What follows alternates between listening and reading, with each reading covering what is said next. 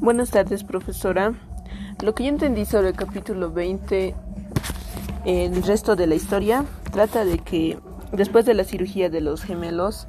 eh, la prensa les estaba molestando a Ben Carson y a los demás cirujanos que habían hecho la operación a los gemelos, diciéndoles de que cómo habían hecho eso o si iban a sobrevivir, si iban a ver y entonces Ben había dicho que como los gemelos no son adultos entonces no no pueden decirles a ellos si van si están viendo o no. Y de eso entonces los de la prensa después habían publicado un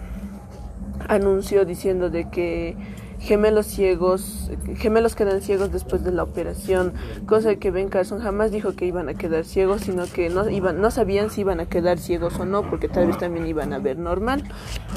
Entonces no le, no le prestaron mucha atención porque estaban más preocupados de los bebés. Entonces ellos estaban cuidándolos constantemente para que se levantaran porque han estado en coma casi 10 días y después de esos días recién se han empezado a mover eh, de ahí, cuando se movieron, todos se alegraron porque ellos pensaban que ya no se iban a levantar, pero después se levantaron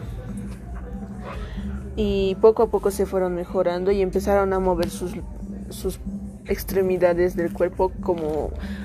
todo niño normal lo hace. Entonces, de eso todos se alegraron y Patrick era el que más respondía, el que más rápido estaba moviéndose. Benjamín tardaba un poco hasta que unos días antes de que se vayan a Alemania, Patrick se atoró con la comida porque la comida había entrado a sus pulmones y tuvo un paro respiratorio. Pero lo ayudaron. No sabían si iba tal vez a hacer eso un daño al cerebro, pero Después, cuando ya se fueron a Alemania, se dieron cuenta de que no pasó nada y volvió a hacer lo mismo que hacía antes. Y Ben Carson ya no contó más de la historia porque había firmado un contrato en el cual no podía contar nada de los gemelos. Y eso es lo único que él sabe y que ya después, en su segundo cumpleaños, los gemelos lo pudieron celebrar felices porque ya estaban separados.